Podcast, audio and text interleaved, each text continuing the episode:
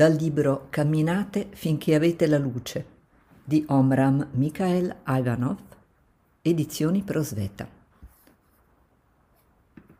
Un anno finisce e un altro inizia. È il periodo in cui tutti formulano auguri per se stessi, per la propria famiglia, per gli amici, per il mondo intero. Ed è usanza incontrarsi dicendo Buon anno, felice anno. Ma prima di pensare al nuovo anno, rivolgetevi all'anno che se ne va. Siete stupiti? Come parlare all'anno? Sì, la Kabbalah dice che un anno è un essere vivente, dunque potete parlargli. Allora rivolgetevi all'anno che se ne va e chiedetegli di ricordarsi di voi. Essendo vivo, non rimane inattivo. Ha registrato non solo le nostre azioni, ma anche i nostri desideri, i nostri sentimenti e i nostri pensieri. L'ultimo giorno l'anno fa il suo rapporto ai signori dei destini e ci collega all'anno che subentra.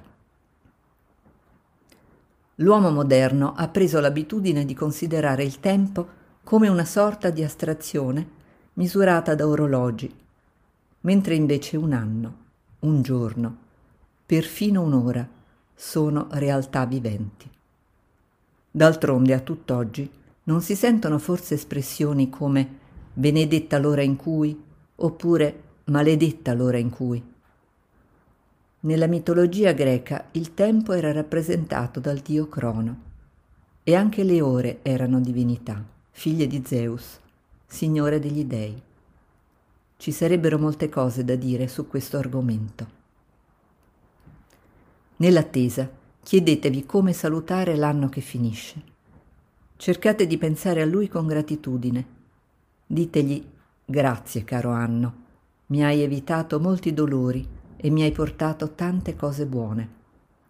Sforzatevi di rammentarle. Se saprete parlargli, quell'anno dirà di voi all'anno che inizia ecco un vero figlio di Dio. Poiché è riconoscente, puoi portargli nuovi doni. Ma preparatevi, perché per ricevere quei doni occorre almeno essere presenti, vale a dire coscienti al momento delle distribuzioni. Vi ripeterò dunque la raccomandazione che vi ho già fatto riguardo ai primi dodici giorni dell'anno.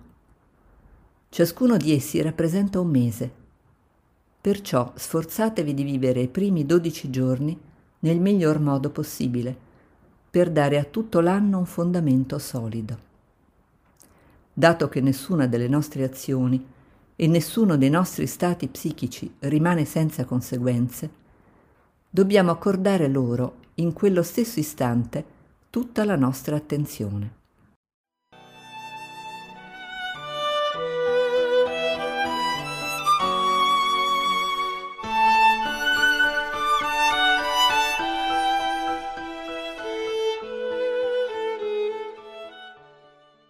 Sul piano fisico, materiale, ognuno sa che un gesto maldestro o un momento di distrazione possono distruggere una vita. Ecco perché esistono tanti segnali di avvertimento. Sulle strade vediamo scritto curva pericolosa, strada sdrucciolevole, rallentare lavori in corso, eccetera. E quanti prodotti portano la scritta non ingerire? Sarebbe impossibile elencare tutti gli avvertimenti che vengono dati affinché gli esseri umani non mettano in pericolo la propria salute o addirittura la propria vita o quella altrui. Infatti, in un solo secondo si possono produrre danni irreparabili e di tutti i buoni progetti che si facevano per l'avvenire non rimane più niente. Nella vita psichica, la vita morale, non esistono cartelli o etichette di questo genere, per avvertire che un impulso cattivo, al quale ci si sta momentaneamente lasciando andare, produrrà un disordine nell'anima, nell'intelletto e nel cuore, e a volte anche nel corpo fisico. Perciò, per la vita spirituale è ancora più necessario essere coscienti dell'istante presente. L'esistenza è una lunga catena di momenti che devono essere vissuti l'uno dopo l'altro in modo consapevole. Se vi proiettate incessantemente nel futuro, è come se saltaste gli anelli intermedi. Cosa potete fare con un pezzo di catena che non si collegherà a niente? Non ci si crea l'avvenire cominciando dalla fine. E immaginare un bel futuro non sistemerà il vostro presente.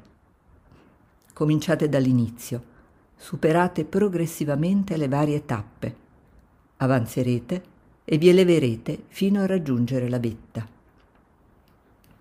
Preferireste forse sentirmi fare promesse illusorie di successi e di felicità? Ebbene no. Posso dirvi soltanto la verità. La vostra futura felicità si trova nel lavoro, nello sforzo. Tutti gli sforzi che fate si iscrivono in alto nel libro della vita. E grazie a quegli sforzi quante benedizioni si preparano per voi. Quando le riceverete alla vostra domanda perché questi doni? Vi sarà risposto perché, per merito del vostro lavoro, vi siete elevati fino alle regioni della luce e avete anche portato la luce e la pace a esseri che erano nello sconforto e nell'oscurità. Non posso dirvi niente di più.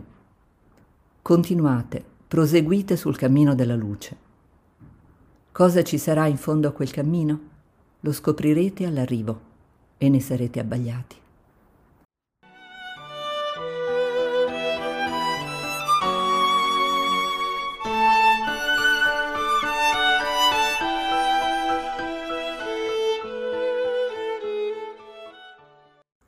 Dal libro Camminate finché avete la luce di Omram Mikhail Ivanov, edizioni Prosveta.